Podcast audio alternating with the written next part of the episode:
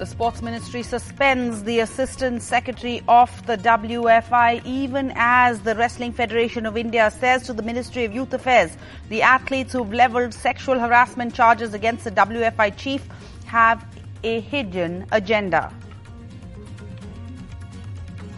A shocker from MP. Two eyes from two corpses go missing from a mortuary in Sagar. An initial probe suggests rodents may be responsible.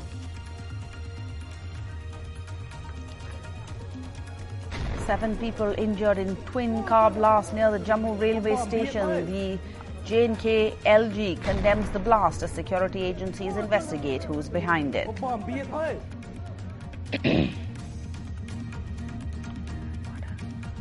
Big tech companies that profit by funneling news into their search results must give a fair share of revenues to publishers, the Indian government says.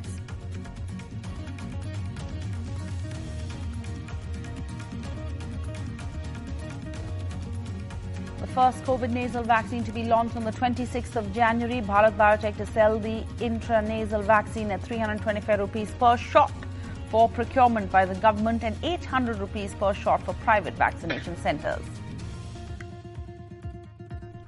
In Bihar, an elderly teacher falls from a cycle and the cops then thrash him for being slow and holding up traffic. The cyclist, who's over 70 years old, has been a teacher for 40 years.